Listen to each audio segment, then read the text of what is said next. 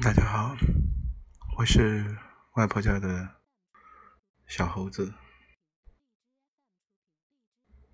那今天是开工后的第一个周一，今天的你过得怎么样呢？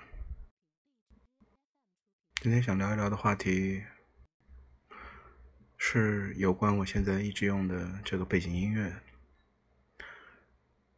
东京爱情故事。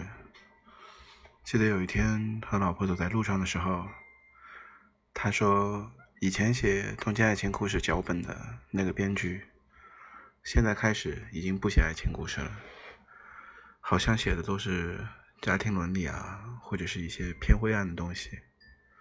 据说是这编剧对爱情已经失去了向往。我觉得我们对于爱情。”他那个想象的样子，总是有一个空间的过渡，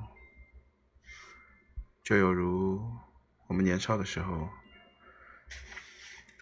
对于我们的初恋，对我们的婚姻，对我们的将来，也有一个不一样的憧憬。很喜欢一句话，叫做“现实很骨感，理想很丰满”。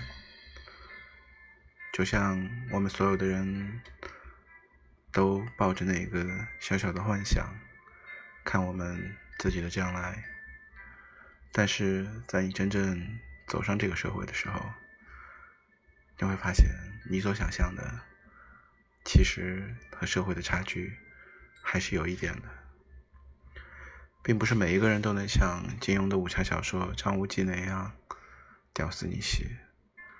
反而，大多数的时候，我们都只能成为那个片段里毫不起眼的演员群众。但也许这就是生活也让我们觉得有意思的地方。我们可以很平凡，我们可以过得和周围的人没有太多的交集，但是你的那个家庭，你的那个港湾，它总会有一些你所想象不到的心情存留在那儿。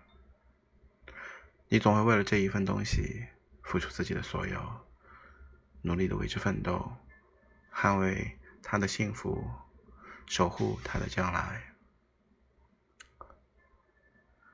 我觉得，也许《东京爱情故事》的这个编剧，随着年龄的逝去，的确对爱情失去了最初想象的样子。但是，有些东西就像我们的青春一样。它只要存在过、拥有过、美丽过，那不就是最好的礼物吗？